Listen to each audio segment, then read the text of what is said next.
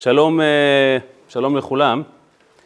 האם בן אדם יכול לסיים את עבודתו בעולם הזה, את התפקיד שהקדוש ברוך הוא ייעד לו, ועדיין להמשיך לחיות? האם ישנה מציאות כזו? האם בהכרח כשאדם סיים את התפקיד שלו, זה אומר שהוא מחזיר ציוד ונשמתו חוזרת למעלה? כולנו יודעים שיש מקרים הפוכים, שבהם אנשים, לא עלינו ולא על אף אחד מישראל, וגם לא על אומות העולם, רק על שונאי ישראל, מתו צעירים, והנימוק היה כי הם באו להשלים איזה פרויקט שהם התחילו בגלגול קודם. יש מכתב שמאוד כאוב, שכותבים הורים לרבי מלובביץ', שבנם בן השנתיים טבע בבריכה, שהוא בילה בה. איום ונורא. ואנחנו הרי לא יודעים חשבונות שמיים, ולא תמיד uh, קיבלנו נימוק מצדיקים, אבל במקרה הזה, הרבי כותב להם, ידוע שכמה וכמה נשמות באו לעולם להשלים איזשהו פרק זמן שהיה חסר להם בגלגול קודם. אז, אז אנחנו יודעים שישנה מציאות כזו. אנחנו גם יודעים שיש מציאות שאנשים עזבו את העולם לפני הזמן. האם ישנה מציאות שאדם סיים את התפקיד שלו, סיים את העבודה שלו, והוא עודנו חי? האם העובדה שאנחנו חיים זה אומר שיש לנו עוד בהכרח מה לעשות, או שאנחנו חיים אולי בפנסיה בעולם הזה? מה הכלל בנושא הזה? ואנחנו נגלה שהכלל הזה חושף לפנינו בכלל את כל ההבנה מאחורי חיים, מאחורי מוות. ועל הדרך נבין טוב יותר את סיפור נדב ואביהו, בפן שפחות הכרנו עד היום, וגם כמובן נזכיר את יום הזיכרון לחללי צה"ל, שגם הוא חל השבוע, ומן הסתם הוא חלק מהמארג הזה, כי בהשגחה פרטית, פרשת אחרי מות, נופלת בשבוע שבו אנחנו מציינים את uh, מותם וקורבנם הגדול של בני ובנות ישראל שהקריבו חייהם, מי משמר ארצו, מי בפיגועי טרור בהיותו יהודי.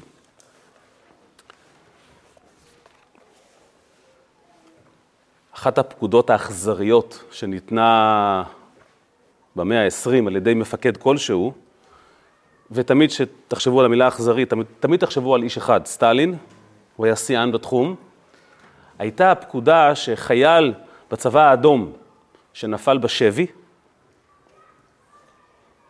והצליח לברוח בכוחות עצמו ולשוב אל היחידה האם שלו בצבא האדום, היה מוצא להורג על בגידה.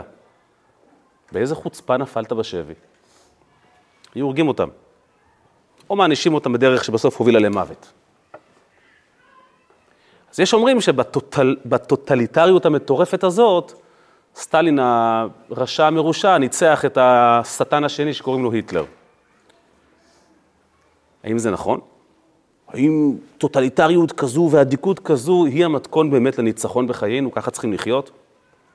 התשובה היא ודאי שלא, כי בפן השני לצורך העניין, אם כבר עוסקים בנושא הזה, כשהחלה המלחמה, כשארצות הברית נכנסה למלחמה, אז אומרים ש...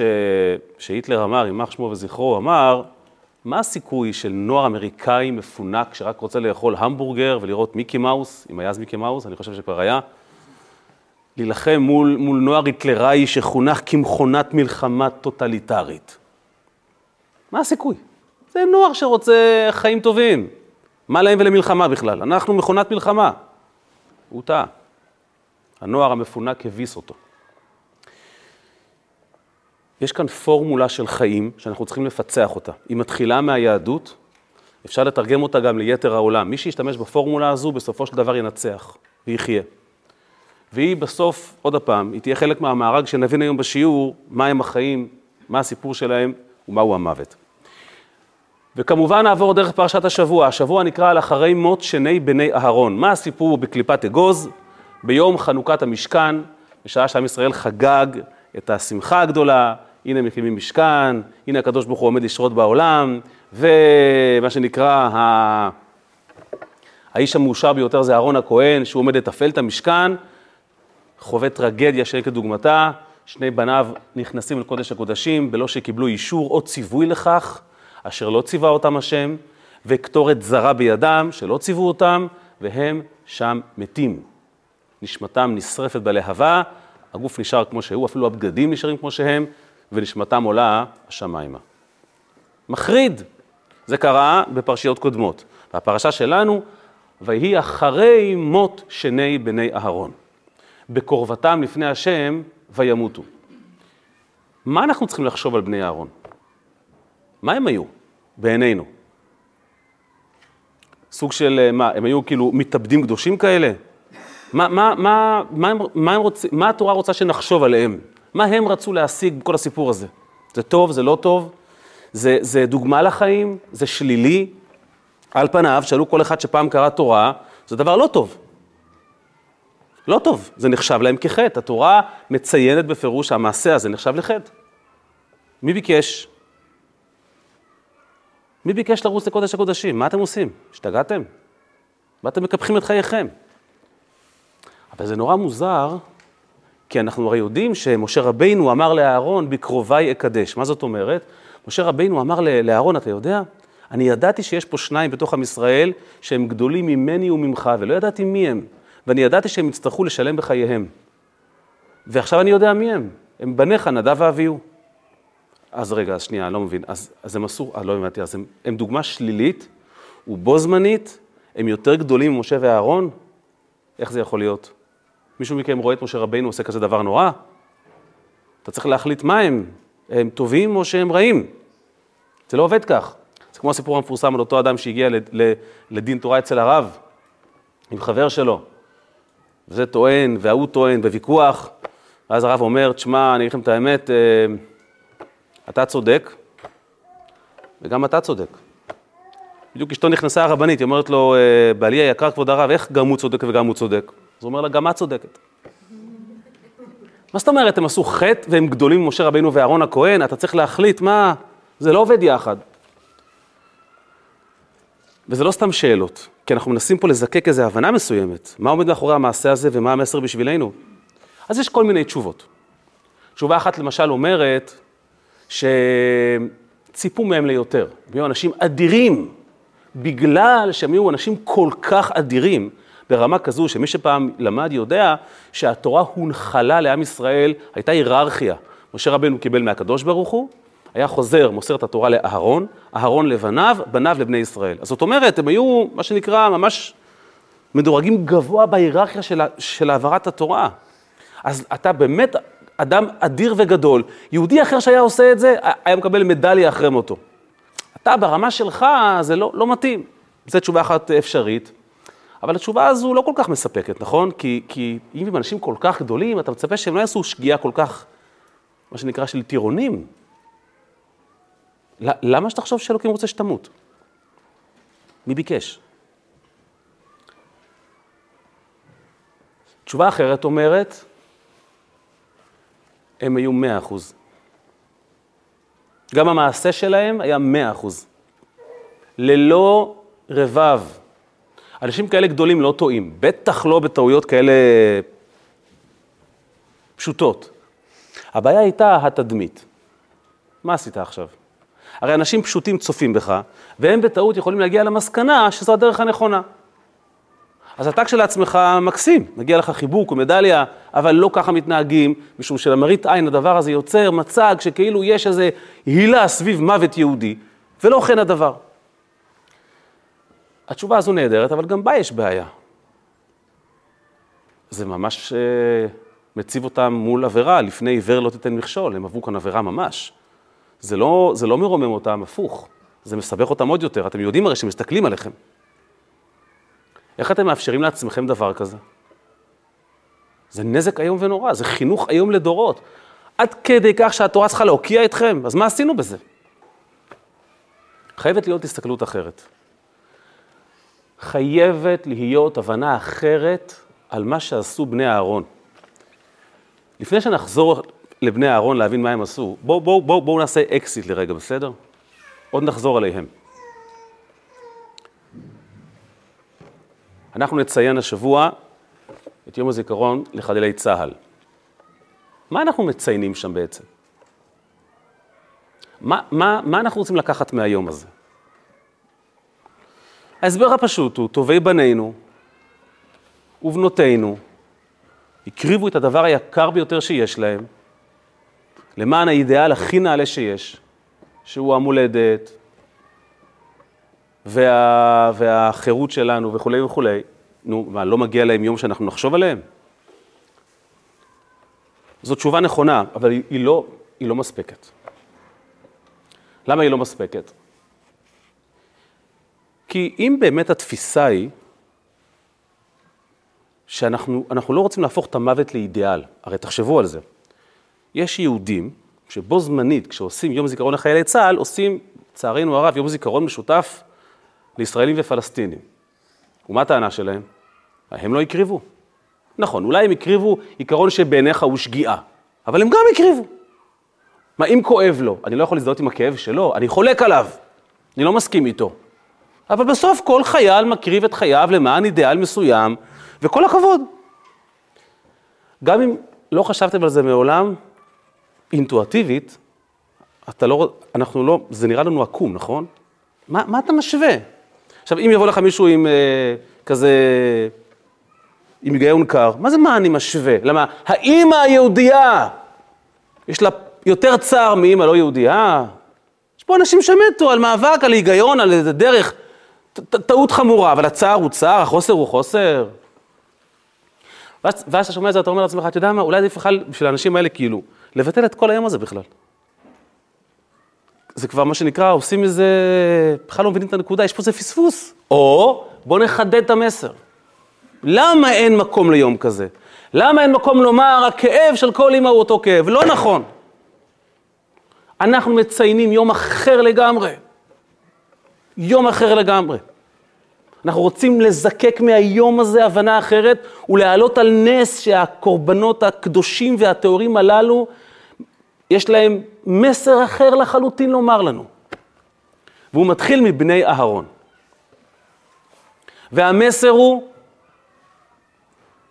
יהודים מאז ומעולם, יהודים מאז ומעולם, קידשו את החיים. זה אחד החידושים הגדולים של היהדות, זה אחד הסנסציות שהביאה לעולם היהדות, שאין דבר קדוש יותר מהחיים, שום דבר לא ידמה לחיים. ואנחנו ביום הזה לא מעלים על נס את העובדה שאנשים הקריבו את עצמם למען אידיאלים. אין אידיאל שמצדיק לעצור את החיים.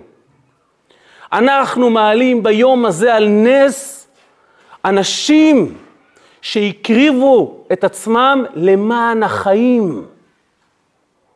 למען המשכיות החיים, לא למען המולדת, לא למען רעיון כללי של חירות, למען החיים.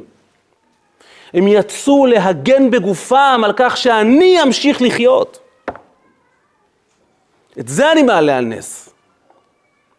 כמובן שזה נלווה לכאב של אובדן, בוודאי, אבל מה הנקודה?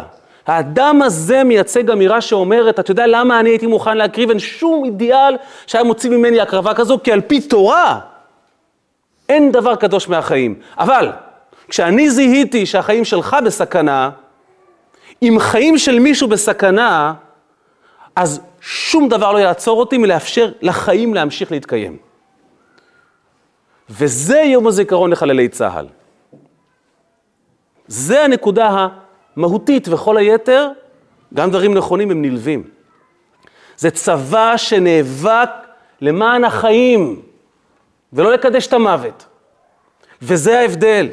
ולכן כל ערבוב עם כל כאב אחר, זה לטמא את הדבר הטהור הזה. כי לצערנו הרב, בצד השני, אנשים מחונכים לקדש את המוות. המוות הוא אידיאל. הוא דבר נאצל, להקריב את החיים. אין שום הילה להקריב חיים ביהדות.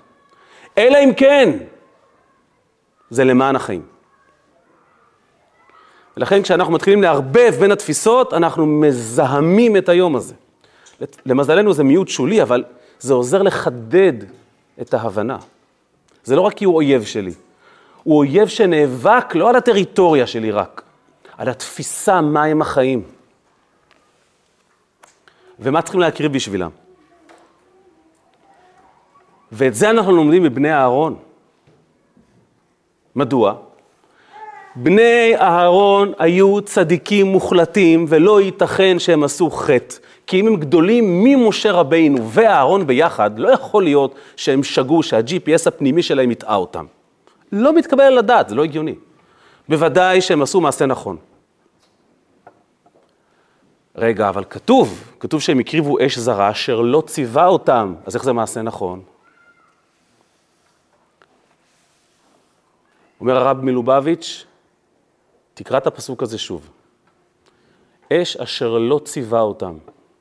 יש דברים, יש אנשים שיודעים מה לעשות מבלי שיצוו אותם. נדב ואביהו לא רצו לקודש הקודשים להתאבד. הם ידעו שבמסגרת חנוכת המשכן, בתור אנשים גדולים וטהורים, יש להם תפקיד ייחודי להגיע למצב של כלות הנפש, של דבקות בקדוש ברוך הוא בכזו רמה שנשמתם עוזבת את גופם. זה נקרא כלות הנפש. ודבר כזה אי אפשר לצוות, כי או שיש לך את זה או שאין לך את זה.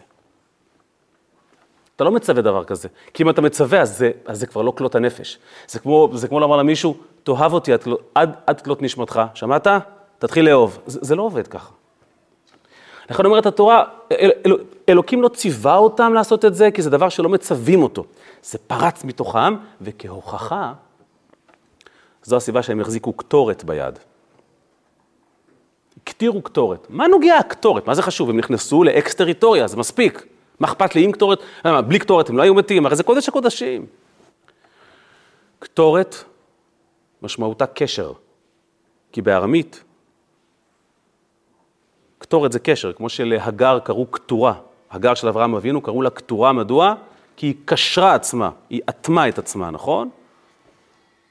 או כמו שאמר רשב"י, אמר רשב"י, בחד קטירה התקטרנה. הקטורת שהם החזיקו ביד היה סמל להלך הנפש שהם חשו כלפי הקרבה לקדוש ברוך הוא. ודרך אגב, אחרי שהם מתו, אנשים אמרו, בואנה, זה הקטורת הזאת, זה מסוכן, זה הורג אנשים הדבר הזה. לא, עזוב אותי מזה. מה אמר הקדוש ברוך הוא? לא, זה לא הקטורת. אתם חכו ותראו שהקטורת, היא מביאה חיים לעולם. וכשפרצה מגפה יותר מאוחר, אהרון הכהן עצר את המגפה בזכות הקטורת. זה לא הקטורת. זה מה אתה חש בפנים. כשחייל רץ בשדה הקרב, הוא לא רוצה למות, הוא רוצה לחזור הביתה בשלום, אבל הוא מחזיק בידו קטורת. מה זאת אומרת? הוא אומר לעצמו, אני נלחם כאן למען החיים. אין דבר שיעצור אותי. וככה אנחנו מבינים את דמותם של בני אהרון, צדיקים מוחלטים שלא עשו שום חטא.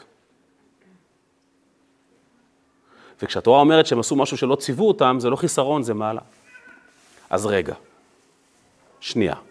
אז אם בני אהרון לא עשו שום חטא, וכל הכבוד להם, אז למה לא ללמוד מהם? א', כי אנחנו לא חשים תחושה כזו, אבל אם אני כן חש תחושה כזו, אז מה זה אומר? האם מקרה נדב ואביהו הוא סימן לכך שיכול להיות שבכל אופן יש משהו יותר קדוש מהחיים? כי אתה אומר שהם לא חטאו, נכון? אז יכול להיות שיש בכל אופן משהו שהוא קדוש יותר מהחיים? הנה מקרה נדב ואביהו. בכלל, למות על קידוש השם, זה הרי הדבר הכי נפלא ביהדות. כתוב שאנשים שמתו על קידוש השם, אין כל בירייה יכולה לעמוד במחיצתן. אנשים שמסרו את הנפש למען קדושת שמו, לקדש את הקדוש ברוך הוא, זה הדבר הכי נעלה שיש ביהדות. הכי נפלא שיש. על מי זה נאמר? על הרוגי לוד. מי הם הרוגי לוד? שני אחים. פפוס ולוליאנוס. שני אחים שגרו בלוד. זה לא לוד שלנו, זה לטקיה. והמושל המקומי שם, הרגו לו את הילדה, ולא ידעו מי הרוצח, ומשחר ימי ההיסטוריה, כשרצו להאשים מישהו, אז החשוד המיידי תמיד זה היהודים. מדובר על זמן המשנה, על תקופתו של רבי עקיבא, תקופה קשה מאוד לעם ישראל, אז הוא הודיע, המושל של אה, לוד, שאם הרוצח לא יסגיר את עצמו, אז הוא מחסל את כל הקהילה היהודית. אומרת הגמרא, באו שני אחים, פפוס ולוליאנוס, והודיעו למושל ש, שזה הם. הם עשו את זה לא כי הם רצחו אותה, הם עשו את זה כי הם הבינו שאם לא מישהו ייקח את האחריות, אז, אז ימותו יהודים. אז הוא ציווה להרוג אותם. הם אמרו לו, תקשיב, אתה, אתה, אתה תשלם על זה מחיר. הם אכן מתו על קידוש השם, ויש, הוא עצמו אחרי זה גם מת, יש דעות אגב שהם בסוף לא מתו, אבל הגמרא מספרת בכמה מקרים שצדיקים גדולים שראו חזיונות שמיים וביקשו לדעת מה קורה למעלה, אז אמרו להם שאותם שני אחים, אין כל בירייה יכולה לעמוד במחיצתן. הם בקרבה אפס לקדוש ברוך הוא. המעשה שלהם כל כך כל כך נאצל, שהם הכי קרובים לקדוש ברוך הוא אי פעם. זה נקרא למות על קידוש השם. זה נקרא למות על קידוש השם. אבל לפי מה שהסברנו מקודם, זה לא בגלל שהם מתו, הם כל כך צדיקים. הם מתו בשביל שהחיים יימשכו. זה נקרא קידוש השם. חיים יהודיים. אז לא פלא שהם כל כך קרובים לקדוש ברוך הוא. אבל בני אהרון מייצגים משהו קצת אחר. כי בני אהרון לא מתו למען שמישהו יחיה. ומה הסברנו עכשיו? איזה צדיקים הם, הכי צדיקים שיש, רק מה, זה לא. רגע, אז יש דרגה שבה החיים פחות קדושים מהמוות? לא. אפילו במקרה הזה לא. אין דבר יותר קדוש מהחיים עצמם. למה אני אומר את זה? משתי סיבות. סיבה ראשונה, בני אהרון נאלצו לחזור לעולם הזה בגלגול. בתחילה באו, כתוב בנשמתו של פנחס, אחר כך אצל שמואל, שהיה מ, מה, מבני בניהם, ובסוף הם הגיעו בנשמתו של רבי אלעזר בן עזריה. רבי אלעזר בן עזריה היה תנא, עשיר גדול, אתם בהגדה של פסח קראתם עליו, הוא אמר, הרי אני כבן 70 שנה. הוא היה בן 17. למה? כתוב ששמואל הנביא חי 52 שנה, והיה אמור לחיות 70 שנה. ורבי אלעזר בן עזריה, כשהגיע לגיל 17, הוא השלים את השנים של שמואל. אז הוא אמר, אני מרגיש בן 70. זה הכל נשמתם של בני אהרון. זאת אומרת כך, אפילו בני אהרון, שהיו כנראה מיוחדים בהיסטוריה היהודית, שקיבלו משימה ייחודית, להגיע למצב של כלות הנפש, להפריד נשמה מגוף, זה באמת ייחודי, היו צריכים לחזור בחזרה לעולם הזה. ואתם תשאלו, אבל למה? למה לחזור? כאילו זה נשמע כמו עונש. זה לא עונש. זה לא עונש.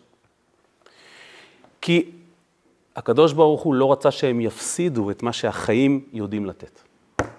זה לא היה עונש.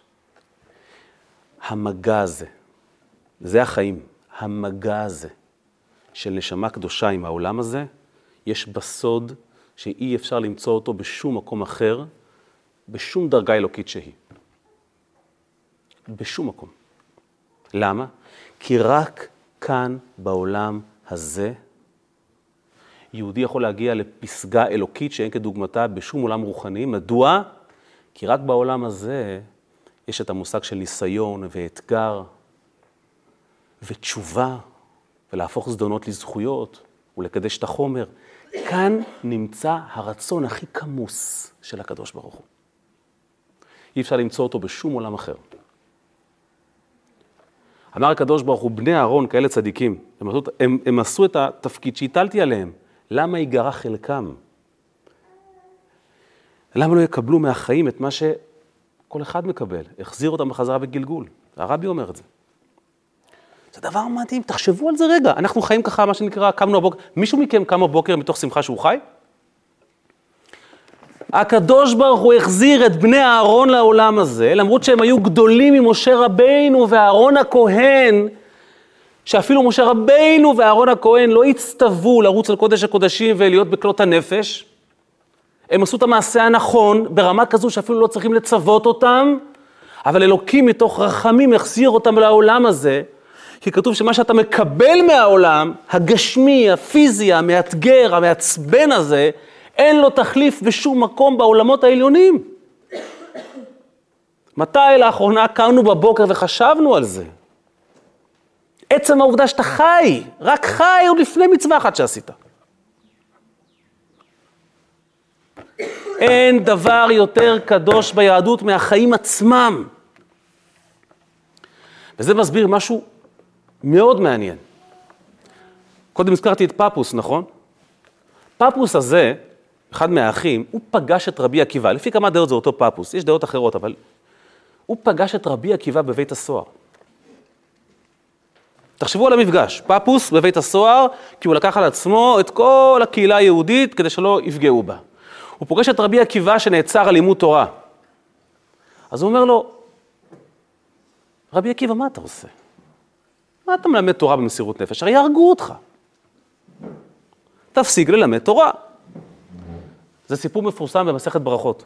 אומר לו רבי עקיבא, נראה לך? יש משל ידוע, ככה אומר רבי עקיבא, משועל שהגיע לנהר, הוא רואה שם דגים, והוא רואה רשתות, הוא רואה רשת דייגים, ואז אומר השועל לדגים, לא חבל על הסכנה מה, מה, מהדייגים? בואו אליי. אמרו לו הדגים, אידיוט שכמוך. אם נצא מהמים אנחנו אה, נמות. אומר לו פפוס, תשמע, הבאת פה הסבר, אשריך רבי עקיבא, הוא אומר לו, שנתפסת על דברי תורה ואני על דברים בטלים. אני מזכיר לכם, הוא היה בכלא לקראת הוצאה להורג, כי הוא לקח על עצמו את הקהילה היהודית. אז הוא אומר לרבי עקיבא, אתה נתפסת על דברי תורה ואני על דברים בטלים. אני אף פעם לא הבנתי את הסיפור הזה. מה הבין פפוס לפני המשל, שאחרי המשל הוא לא הבין? מה, הוא לא הבין שהתורה חשובה? הוא היהודי. בטח לפי הדעות שהוא מסר את הנפש על אנשים אחרים. השועל, דגים, שמע, זה ויזואלי, זה מעניין. לא, אני לא הבנתי כלום. מה הוא הבין? אבל פתאום לאור דמותם של בני אהרון, השיחה נשמעת אחרת ביניהם.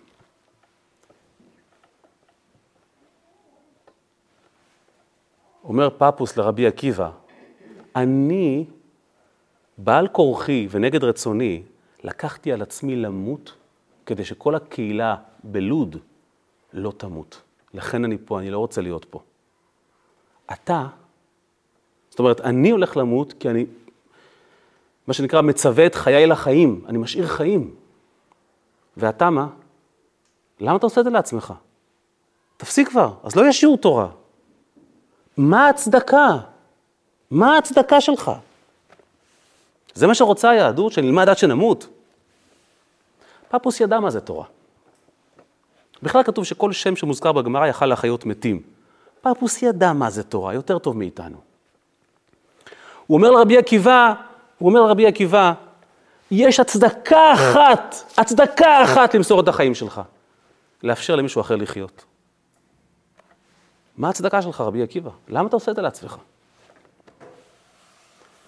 אומר לו רבי עקיבא, אתה כנראה לא באמת מבין מה אני עושה.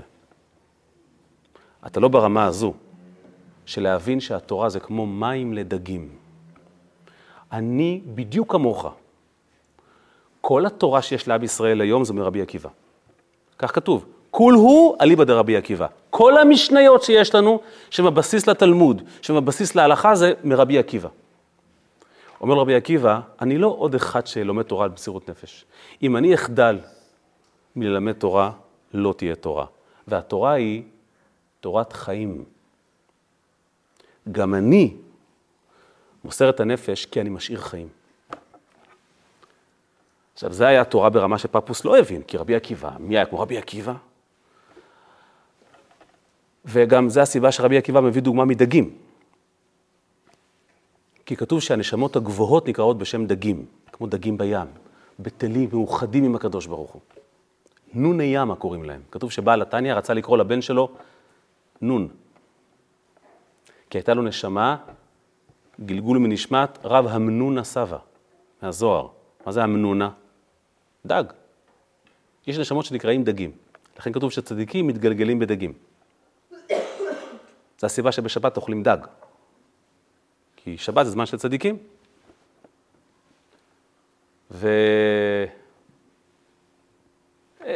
יש תורה שלמה בזה, לכן אין להם עין הרע, לכן הם, הם לא מתו במבול, לכן לתלמידו של משה רבנו קראו יהושע בן נון.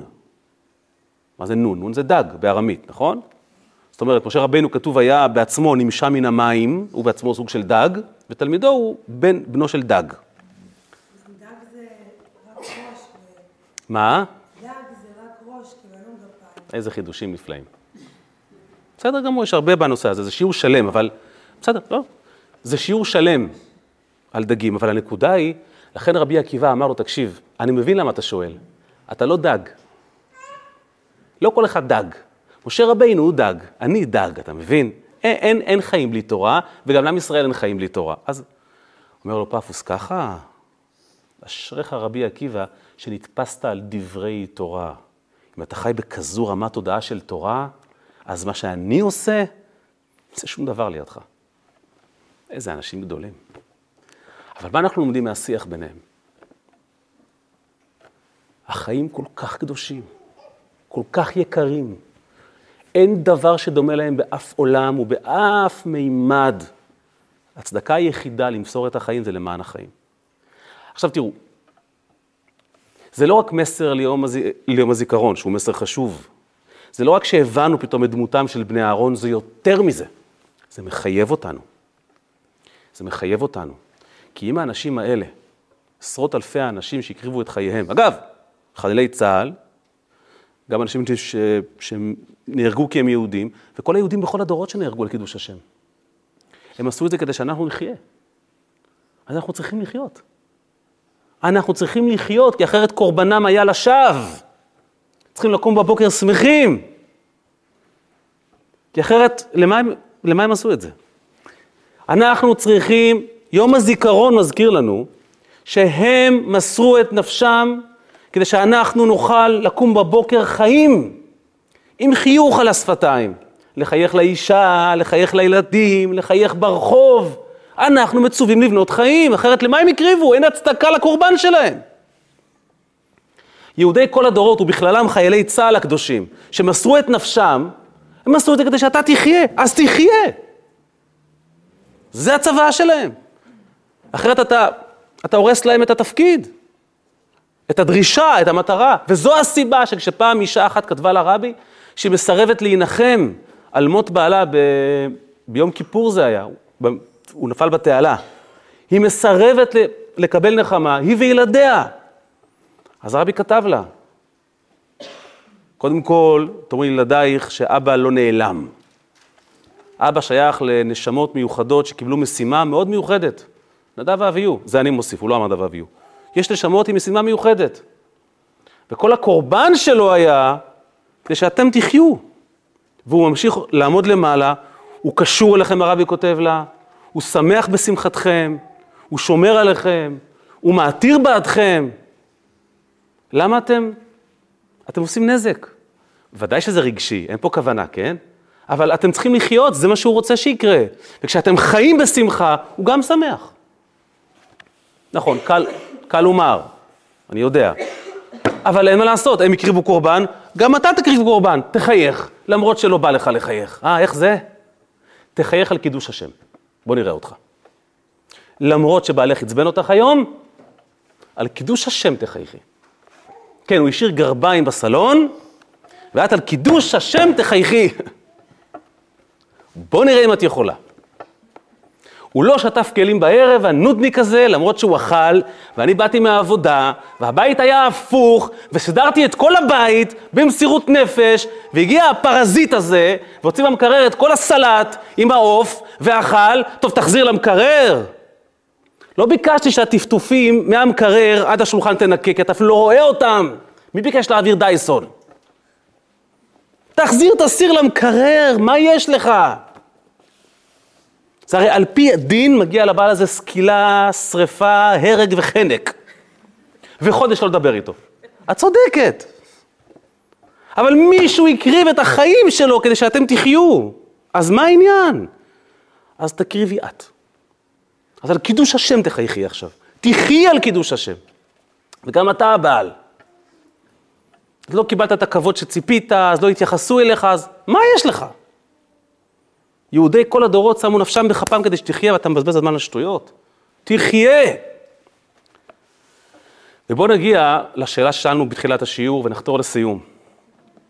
האם בן אדם יכול להמשיך לחיות למרות שהוא סיים את תפקידו שהוא קיבל מהקדוש ברוך הוא? אנחנו יודעים שאדם יכול למות לפני הזמן, לא עלינו, ואז לחזור להשלים את זה, אבל על פניו לא ראינו מקרה שאדם חי מעבר למה שהוקצב לו. אני לא בטוח שבכל דור זה היה שייך. אבל אני אצטט לכם, כי אני, אין לי הרשאה לומר דברים מליבי בנושא הזה. אני יכול להמציא חידושים בתחומים אחרים. בנושא הזה, אני נזהר מלומר מה, ש... מה שאני חושב. ומובן, אומר הרבי, שגם לאחרי שמשלים את הכוונה דדירת, דירידת נשמתו לעולם, כשאתה מבין את הנקודה הזו של קדושת החיים, ואת זה שבני אהרון עוד חזרו לעולם אחרי שהם מתו, למרות הקדושה שלהם, ועל מה יהודים מסרו את נפשם, באיזה דיוק. גם לאחרי שיהודי משלים את הכוונה, זאת אומרת, הוא מילא את ייעודו, ביצע את תפקידו. על פניו, זה הזמן שבו יהודי מחזיר ציוד. נותן לו הקדוש ברוך הוא אריכות ימים ושנים טובות. כפי שמצינו אצל רבי אלעזר בן עזריה, שאמר, הרי אני כבן 70 שנה, הוא השלים את הגלגול של שמואל, והאריך ימים ושנים טובות. תשאלו למה? מה הרציונל? סתם? בונוס? לא. מה הסברנו כל השיעור עכשיו? כל השיעור עכשיו הסברנו שהחיים היא יחידה בפני עצמה. החיים לא צריכים להצדיק כלום. הכל מצדיק את החיים, והחיים לא מצדיקים שום דבר. כשאמרנו קודם בשיעור שאין דבר יותר קדוש מעצם החיים, כשאמרנו קודם, שאין, כשאמרנו קודם שאין הצדקה אפילו למסור את הנפש אם זו לא תמורת חיים, מה בעצם אמרנו? אמרנו שעצם החיים הם תפקיד. מה שאתה מקבל בכל שנייה שאתה נושם, מה שאתה לוקח מהעולם, לא תוכל לקבל בשום מקום אחר. אומר הרבי, כן, יש מצב שהאדם ירד לעולם, להשלים גלגול מסוים, זה לא אומר שהוא חייב למות. הוא יכול להמשיך לחיות, למה? כי אם הוא ממצה את החיים עד עכשיו, אומר אלוקים, חבל לקחת אותו. חבל. הוא יודע להפיק מהחיים את, את, את הדבר הנכון, את החיים בעצמם. זאת אומרת, יש פה סוד מבהיל. לעתים כשאדם חי, חי במובן שהוא שומר תורה ומצוות, במובן שהוא ממצה את החיים, זה סיבה להמשיך לתת לו לחיות. וזאת כדי שיוכל להוסיף בעבודתו עוד יותר. למה? משום שלמעשה ידיך תחשוף. תראו איזה מילה. כי עבודתו של יהודי פועלת רצון חדש אצל הקדוש ברוך הוא לעבודה חדשה. ובשבילה ממשיך הקדוש ברוך הוא ברכה בכל ענייני טוב. מה שיהודי משיג כשהוא הולך על, פה על האדמה הזו ונושם, עושה נחת לקדוש ברוך הוא, שאין בשום מקום אחר, לאלוקים שווה להשאיר אותך עוד יום, עוד שבוע, עוד עשר, עוד חמש עשרה שנה, כי אתה עושה את זה נכון, הוא רוצה מזה עוד, אלוקים רוצה מזה עוד. וזה זה, זה מסביר משהו שתמיד שנים לא הבנתי אותו. ובזה נסיים. כולנו גדלנו על הסיפור המפורסם, שהגיע חסיד נורא נורא גדול לבעל התניא, קראו לו יקותיאל, ואמר לו בעל התניא, אני רוצה לתת לך ברכה שתחיה הרבה שנים. אמר לו, אמר לו יקותיאל, רבי יקותיאל, רבי, אני מוכן בתנאי שזה יהיו חיים אמיתיים ולא חיים של בהמה, של עיקר בהמי, שעליהם נאמר עיניים להם ולא יראו, אוזניים ולא ישמעו. אני לא רוצה, זאת אומרת, אני לא חי בכל תנאי. וזה היה מוטו חסידי שנים, אנחנו חיים לפי המוטו הזה. אז היה פעם חסיד שאמר לרבי שלנו משפט דומה. הוא אמר לרבי, זכיתי באריכות ימים, ואני לא בטוח שזה, שזה שווה. כי כל שנייה שאתה חי, יש גם סיכוי שתעשה עוד עבירה. אמר לו הרבי, אסור לדבר כך. אין מתנה גדולה יותר מלחיות. אני אף פעם לא הבנתי את זה, למה בעצם? יש פה צדק, אדם חי, יכול להיכשל, מה לא? אה, אולי כי יש סיכוי שאולי הוא יעשה תשובה, אבל אם הוא לא יעשה תשובה. ופתאום, פתאום כש, כשהוא הסביר לנו, כשהרבי הסביר לנו על דמותם של בני אהרון, פתאום הבנתי שהם לא צריכים שום נימוק. לא צריכים לנמק. אין דבר יותר טוב מלחיות. הנחת שזה עושה לקדוש ברוך הוא, ו- ואני עכשיו, אני, אני, אני אחדד משפט. קודם אמרתי, מה יש בחיים שאין בשום עולם רוחני? ואמרתי הרבה מעלות. יש פה מצוות ותשובה. המשפט האמיתי הוא, בכל העולמות אתה נהנה. כשאתה בעולם הזה, אלוקים נהנה. זה הסיפור. אז אומר לו הרבי, אתה, אתה, אתה מתנה תנאים, זה המקום היחיד שבו אתה יכול לתת לקדוש ברוך הוא ואתה מתנה, ואתה מתנה תנאים, כי אולי תעשה עבירה? איך, איך, איך אתה אומר דבר כזה? ולכן החיים לא צריכים להצדיק את עצמם, הם ההצדקה של עצמם, אם אתה חי. ולכן, אם יהודי חי, זה סיבה לתת לו עוד חיים. עכשיו, אפילו על פי הרפואה אנחנו יודעים זה. כשאדם רוצה לחיות, אפשר לעזור לו. כשאדם לא רוצה לחיות, קשה לעזור לו. השם ישמור. ולא שופטים אף אחד כמובן. אנחנו צריכים לחיות, לייקר את החיים, להתעצם איתם, למצות אותם, בכל הרבדים, בתוך הבית, מחוץ לבית, בצורה הכי, הכי נפלאה שיש. ובזכות שנמצה את החיים ונזכור למה יהודים הקריבו את קורבנם, והשם יעזור שיגמרו הקורבנות האלה כבר, נזכה שכל אחד מאיתנו גם ישלים את יהודו, יעשה את תפקידו, וגם יקבל עוד הרבה מאוד שנות חיים בטוב ובנעימים.